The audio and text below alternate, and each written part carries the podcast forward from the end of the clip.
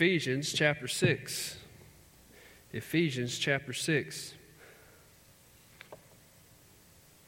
Now, originally, we didn't think we were supposed to have a service tonight, but apparently, the Lord wanted us to have a worship service tonight. Ephesians chapter 6. I want to share a message titled Weapons and Warfare.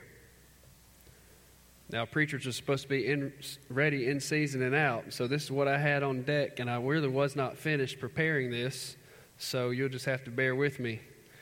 Weapons and Warfare, Ephesians chapter 6. Ephesians is in the New Testament, Galatians, Ephesians. Now, many of us have heard this text a gazillion times. So, what I want to do right now is let's just simply ask the Lord to show us something new in His Word or something that we need to hear specifically. So, in order to do that, if you have a Bible, I'd like for you just to, in your lap, just grab it right now. Just hold it kind of right in front of you. And I'm going to say a prayer. And if you agree with this prayer, say it silently to yourself, okay? Lord, we believe this is your word. We believe that it is alive and active. God, we believe that it does not return void. Speak now, Lord, to my heart. In Jesus' name we pray. Amen. Ephesians chapter 6. To give us some context before we read it, Paul wrote this letter to the Ephesians to help the Christians at Ephesus solidify their identity and to equip them to fight in spiritual battles that would impact all eternity rather than getting caught up in these little temporary civilian skirmishes that were ultimately pointless. Paul wanted the, the Ephesian church to understand who they were in Christ. In the last chapter, chapter 6, he helps, equi- uh, he helps equip believers how to fight spiritually. Ephesians chapter 6, verse 10. Finally, be strong in the Lord and in, in the strength of his might. Put on the whole armor of God, that you may be able to stand against the schemes of the devil. For we do not wrestle against flesh and blood, but against the rulers, against the authorities, against the cosmic powers over this present darkness against the spiritual forces of evil in the heavenly places. Therefore, take up the whole armor of God, that you may be able to withstand in the evil day, and having done all, to stand firm. Stand, therefore, having fastened on the belt of truth, and having put on the breastplate of righteousness, and as shoes for your feet, having put on the readiness given, given by the gospel of peace. In all circumstances, take up the shield of faith with which you can extinguish all the flaming darts of the evil one. Take the helmet of salvation and the sword of the Spirit, which is the Word of God, praying at all times in the Spirit with all prayer and supplication. To that end, keep alert with all perseverance, making supplication for all the saints, and also for me, that words may be given to me in opening my mouth boldly to proclaim the mystery of the gospel, for which I am an ambassador in chains, that I may declare it boldly, as I ought to speak weapons and warfare, spiritual warfare. C.S. Lewis says this in the Screw Screwtape Letters. It's very important for us to understand this truth. There are two equal and opposite errors in which our race can fall about the devils. One is to believe in their existence. Or I apologize. Let's rewind. One is to disbelieve in their existence. So, on one hand, to not even believe in demonic warfare and Satan and the spiritual forces of evil, to just not even believe in it. So, that's one thing. The other is to believe in spiritual warfare and demonic activity and to feel an excessive and unhealthy interest in them. Okay, so on one hand, and this is where most Baptists are. Let's just be real honest about it. Most people just really don't even believe in spiritual warfare, that demons exist, and that Satan is operating in our world. That's on one hand. And then on the other hand, some people are so fascinated and so unhealth, have unhealthy interest in spiritual warfare. So I need to say that because we don't want to go down either one of those roads. Okay? We don't want to give the enemy more credit than he deserves. All right? So let's go, go for it. Verse 10. Finally, be strong in the Lord and in the strength of his might. Why is that important? Why does Paul tell the church at Ephesus this? Because our strength is in the Lord, not ourselves. Then he says, Put on the whole armor of God that you may be able to stand against the schemes of the devil. The whole armor of God. Then Paul says, For we do not wrestle against flesh and blood, against the rulers, against the authorities, against the cosmic powers over this present darkness, against the spiritual forces of evil in the heavenly places. Therefore, take up the whole armor of God, that you may be able to withstand in the evil day, and having done all, to stand firm. So I grew up hearing about the enemy and warfare and these things, but it just didn't register in, in my brain that uh, these things were real. And so, just over time, God had to, to show me. Well, really, I, I became to real, realize that the enemy was real just because of the battles that I face daily, and I'm sure you guys can testify to that. But in our culture, most people in the United States do not believe in these things. And so uh, the enemy appears that he works differently in our country. Now, nothing's new under the sun, and he still has the old fashioned tricks. He doesn't have really anything new. He likes to think that he does, but really old tricks. But in our culture, if most of the, the, the people do not believe in God or in spiritual warfare, then the enemy has them right where they, he wants them. And so in, in America, I believe, you may disagree, but I think the enemy works primarily, he focuses on our entertainment system and Hollywood and uh, the internet and just the filth in our culture and in the music. And that's how he operates to lure people in and to, to blind them. Whereas if you go to a third world country, you see people all the time that are demonically possessed and oppressed. Now, does that mean that we don't have all that going on here? Absolutely not. There are people in our culture here in America that are demon possessed and we send them to the hospital immediately. But we need to pray, pray, pray over them and cast it out. Speak it out in the name of Jesus. Now, half of us Baptists, if we did something like that, people call us Fruit Loops. they would, wouldn't they? But, but so the enemy works differently. When I was in India, so many people, I would ask them, How'd you come to know Christ? And they say, Well, um, my arm was, it was lame. I could not use it. This one, this one lady shared this story with me, and I'm just, this is a private conversation I'm having with this lady that could speak English. She couldn't speak great English, but she could speak a little. She says, My arm was, was lame. I couldn't use it. The Holy Spirit's calling somebody. So said her arm, she couldn't use it. And she said she was demonically oppressed. And she came to know Christ because someone people prayed over her and she could use her arm again. And this lady sitting here telling me, I'm thinking, okay, she's probably just making this up. But then I look into her, her face and she's got tears streaming down her face, telling me what, how she came to know Christ. And so many times I would ask people how they came to know Christ, and it was through some miraculous thing. And I thought, you know, they don't teach you this in seminary. But here these people are, tears in their faces, streaming down their face. And I'm like, why does God appear to move this way here and in America, he moves this way. Well, the truth is, God hasn't changed. God, God is the same overseas, and he's the same here. But the enemy operates differently in this country. And we need to understand that. That the, the enemy, as far as how he displays demonic oppression, or really possession, Because if you see someone that's possessed, what's that going to do? That's going to give you more faith to believe in God. So Paul gives a battle plan. He says, Therefore, take up the whole armor of God. Stand therefore. Okay, we're going to go through these. So I'm going to need some volunteers. I'm going to need some students to help me out. So who wants to help? I need, I need one volunteer to come up, two volunteers to come up here. Let's see how many I need. One, two, three, four, five, six.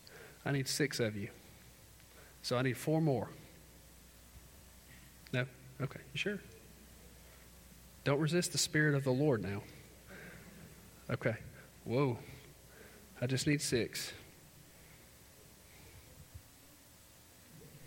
I tell you what, I got a plan. We can use both of you. I need two swords. Two swords. Okay, line up in the front of the where everyone can see you. Okay, spread out. Don't want to hurt it. Don't want to hurt each other. Spread out a little more. You're going to need some room. Okay, we're going to start on this side. Okay? So, let's read the verse. It says, Stand therefore, having fastened on the belt of truth. Okay? Belt of truth. Where's my belt of truth guy? Okay. Now, do something to show us that you have the belt of truth on. Whoa, whoa, now. You gonna tie that up? Okay. Don't worry, guys. I have this. I have 10 years of student ministry experience. Okay, that's your belt?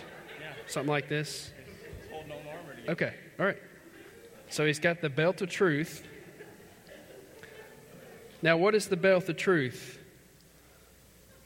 Cling to the truth of God's word, right? Cling to the truth of God's word. Paul told Timothy to continue in what you have learned and have become convinced of. So, who's the truth? Exactly. Jesus is the truth.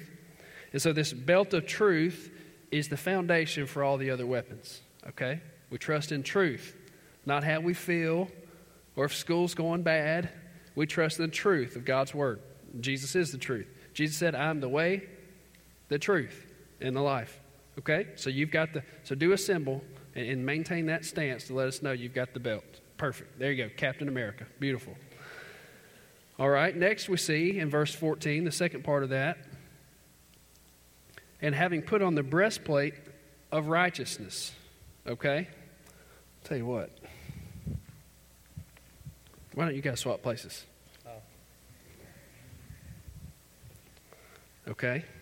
Now, you need to do something to let us just have a mental picture of the the breastplate of righteousness. No. So you're going to have to, like, there you go. Suck it up, suck it up. All right? So that the breastplate of righteousness. Well, what is the breastplate of righteousness?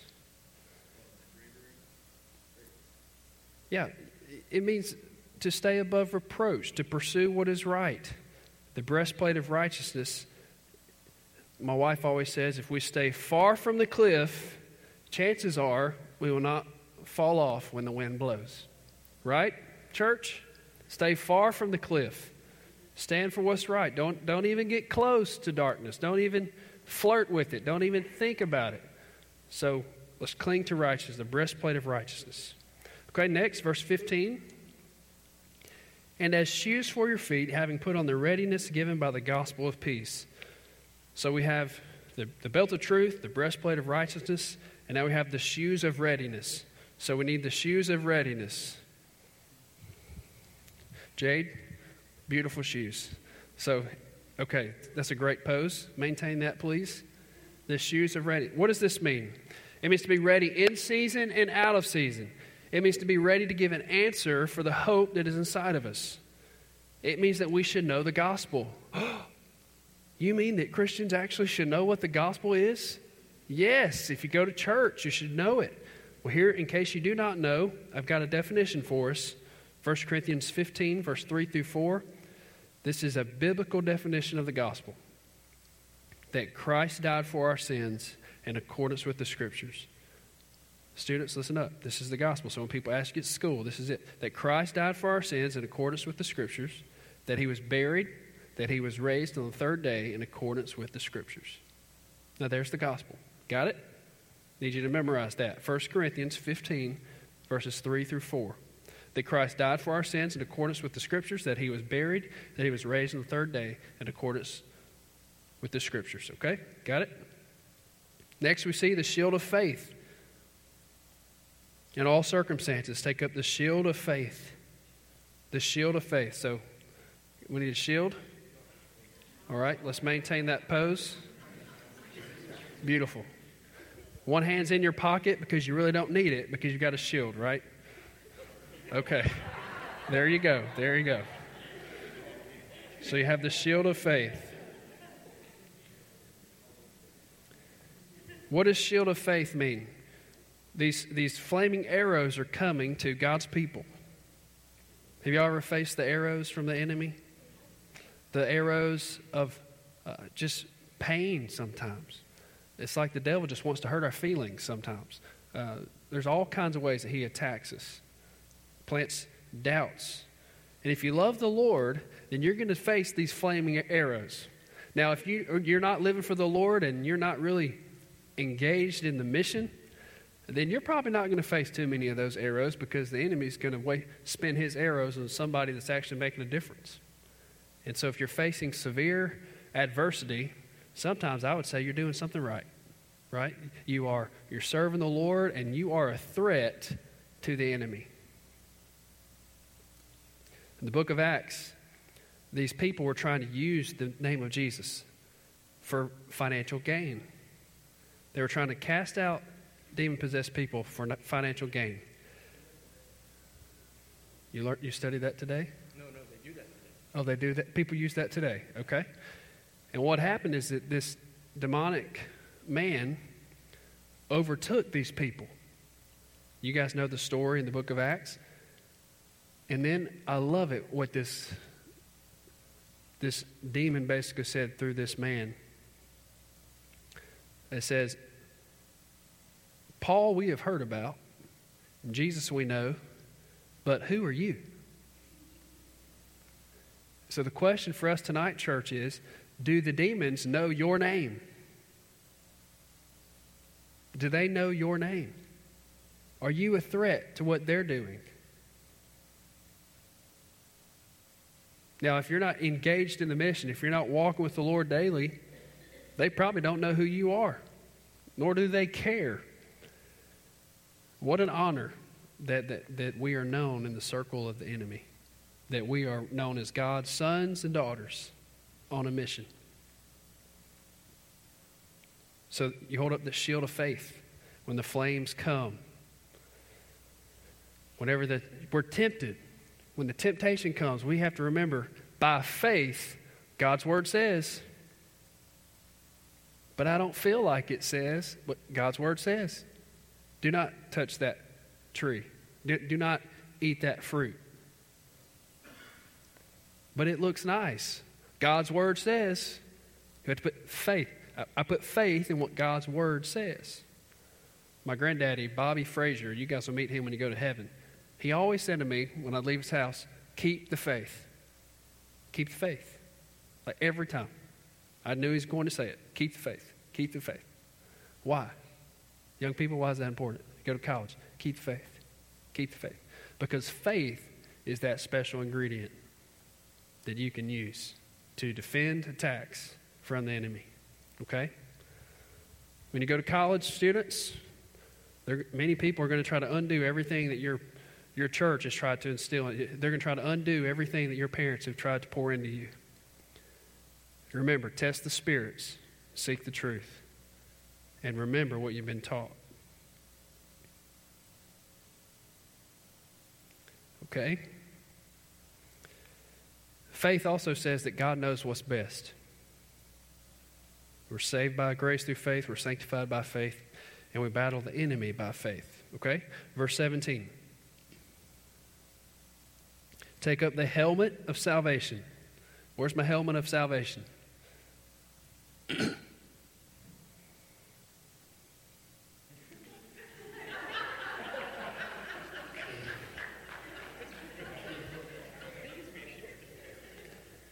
helmet's a little shaky, bud. It's all right. Helmet of salvation. Good job, Logan. Good job.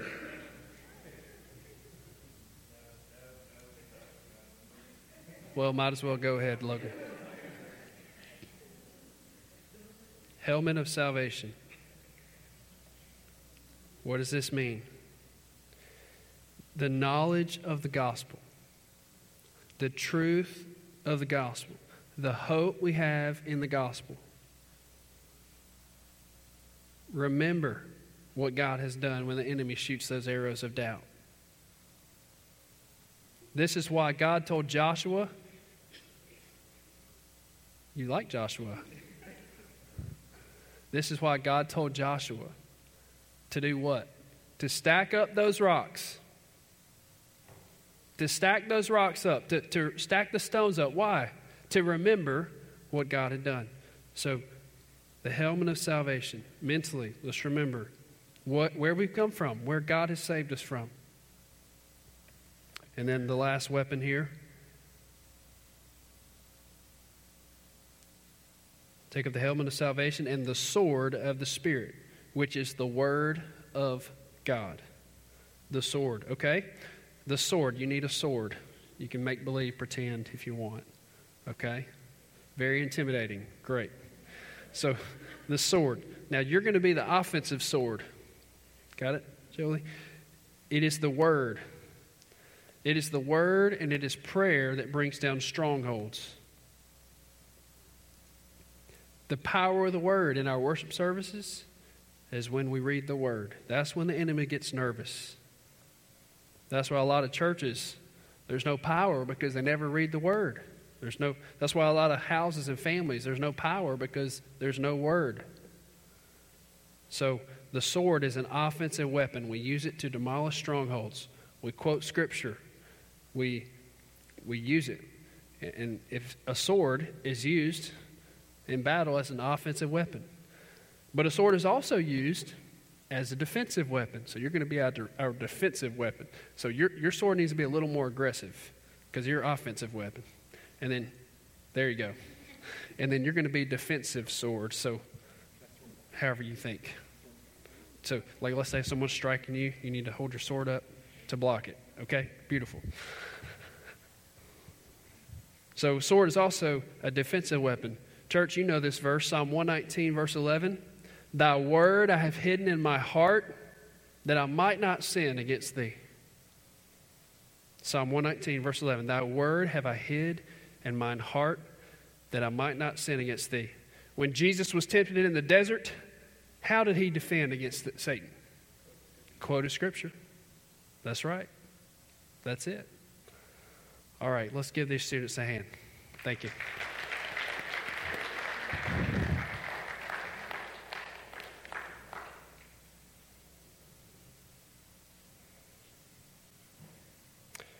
There are three types of schemes that the enemy usually uses to attack believers. We've already talked about a few of these. Three types of schemes the enemy uses to attack believers. Number one, the world. 1 John 2 16 says, For all that is in the world, the desires of the flesh, the desires of the eyes, and the pride of life, is not from the Father, but is from the world, the unsatisfying pleasures of this world. The world. So that's one scheme, the world. The enemy uses that to attack believers, the world.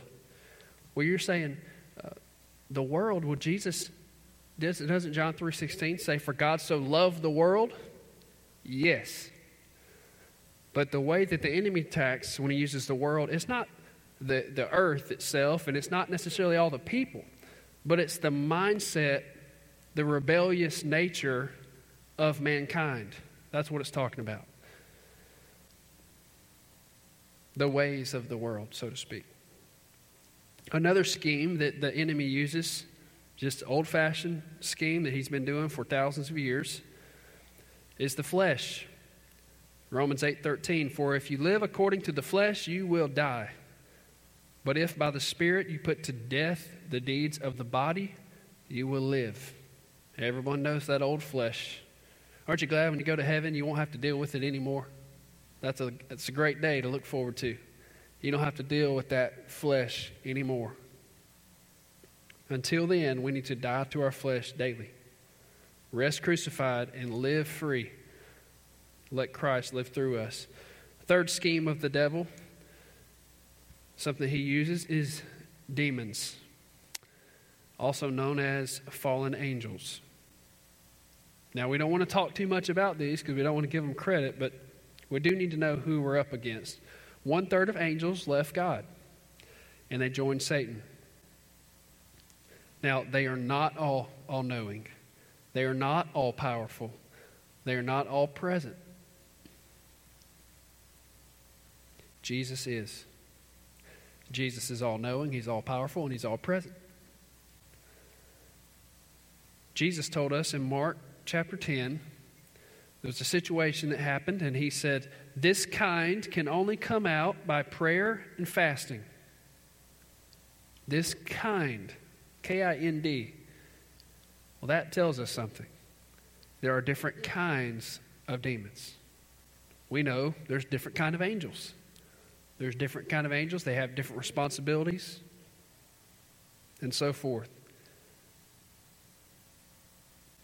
So sometimes only these demons can be handled by prayer and fasting. Satan's goal and his demon's goal is for us to live a compromised and fruitless life filled with rebellion towards God. Say that again. Just in case you're wondering what the goal of the enemy is tomorrow, Monday morning, when you wake up, is for us to live a compromised and a fruitless life filled with rebellion towards God. The enemy wants us to be a rebel, have a rebel spirit. There's two types of demonic activity. Number one, ordinary demon activity. What does that look like? Attempts to entice us to sexual sin, false truths about Jesus, false religions, drunkenness, bitterness, lying, idolatry, and other fruits of the flesh that the, that, that the enemy is wanting us to act on. Then, so there's ordinary demonic activity. Now, there's also extraordinary demonic activity torment, counterfeit miracles. Now, sometimes there are miracles that the enemy does overseas and in America. Satan has some power, but he's not all powerful. His power is right here, and God's power is way up there. It's not even close. So, another extraordinary uh, demonic activity is accusation, death, physical impairment. Colossians 2 says, And you who were dead in your trespasses and the uncircumcision of your flesh, God made alive together with him, having forgiven all us, all of our trespasses, by canceling the record of debt that stood against it, against us with its legal demands. He set aside, nailing it to the cross. He disarmed the rulers and authorities and put them to open shame by triumphing over them in him. So by accepting Christ, when Jesus when he died on the cross, what's the last thing that the Lord said? It's finished. It's finished. He disarmed the enemy.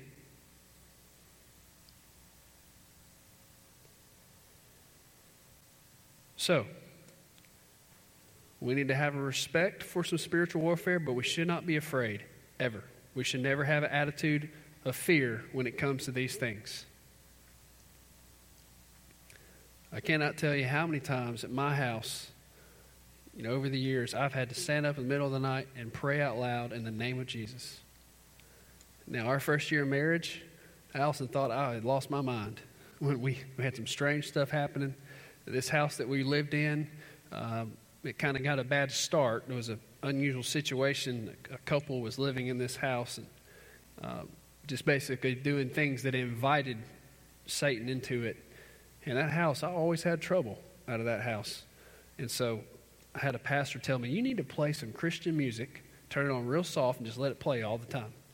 And that helped. And I would lay my Bible beside my bed open, and um, it was a battle. It was a battle. But there is power in the name of Jesus. Every time I ask in the name of Jesus, get out of my house. Gone. A lot of times we pray at our house, and you should pray at your house, that the blood of Jesus covers your home. That God puts a, a hedge of protection around your house, around your bedroom, around your car.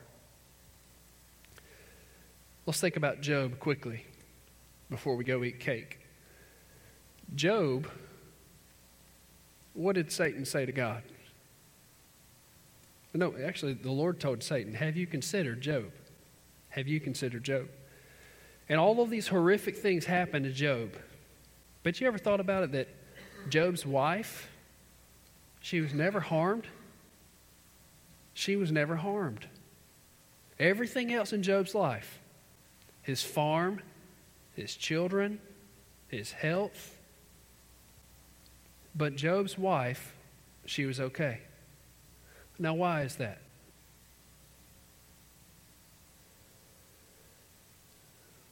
When you get married, you're one flesh.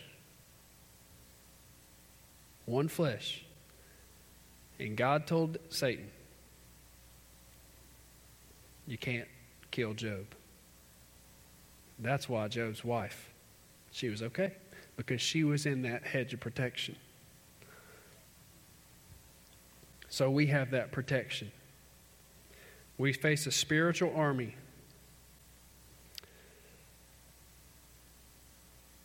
we read the storybook Bible sometimes, Allison mainly, to our kids. It's not the real Bible, but it's based on the Bible. And um, my son, Graham, he's four, he always wants to read about the cross. And at first, I was getting a little concerned, like that's all he wanted to read about. On one hand, I'm like, that's really cool. And the other hand, I'm like, this is kind of strange. And, and so Allison, you know, teaches, has been teaching them about that the devil. You know, in the Bible, there's a snake representing Satan. And so the other day, Graham was teaching Adeline, who is two, he was, he was reading the Bible to her. And Allison overheard Graham say that Jesus is putting the snake in timeout. that Jesus is putting the snake in timeout. And I thought, that's good. That is so true.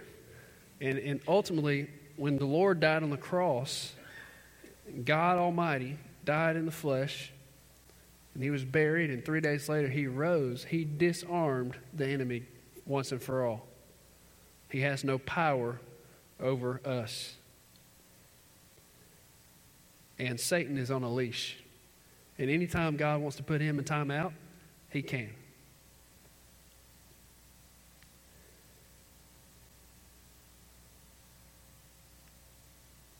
There's so much more that I could share, but we don't have time. There's one verse I want us to share to I want us to read together. James 4 7. So what do you do when something happens and you sense that something's just not right? Well, here's a verse you can share. You can say this out loud. Submit yourselves therefore to God. Resist the devil, and he will flee from you. Submit yourselves, therefore, to God. Resist the devil, and he will flee from you.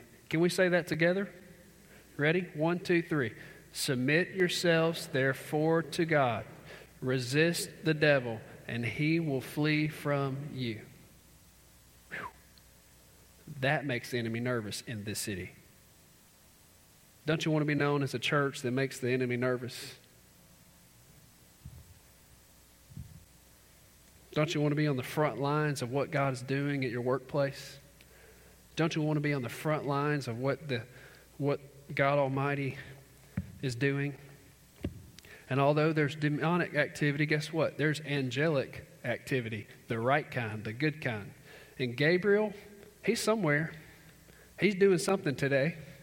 He's got his special mission today.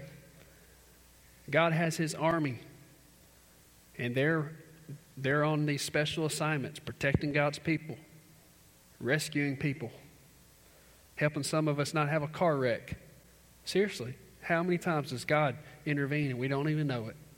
He protects us. It's exciting to think about that God's just not some novel concept, but He's a living God, and we can trust His Word.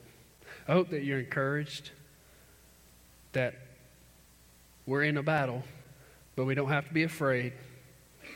We have the power of the name of Jesus. We have God's Spirit that's inside of us that's greater than any spirit in this world.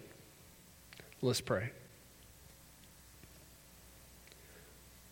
Father, we thank you that you have given us the whole armor of God. Thank you, Lord, that you let us, just frail human beings, be a part of your kingdom work. So this week, Lord, would you help us to, to claim the, the weapons that we have? God, help us to put on the belt of truth.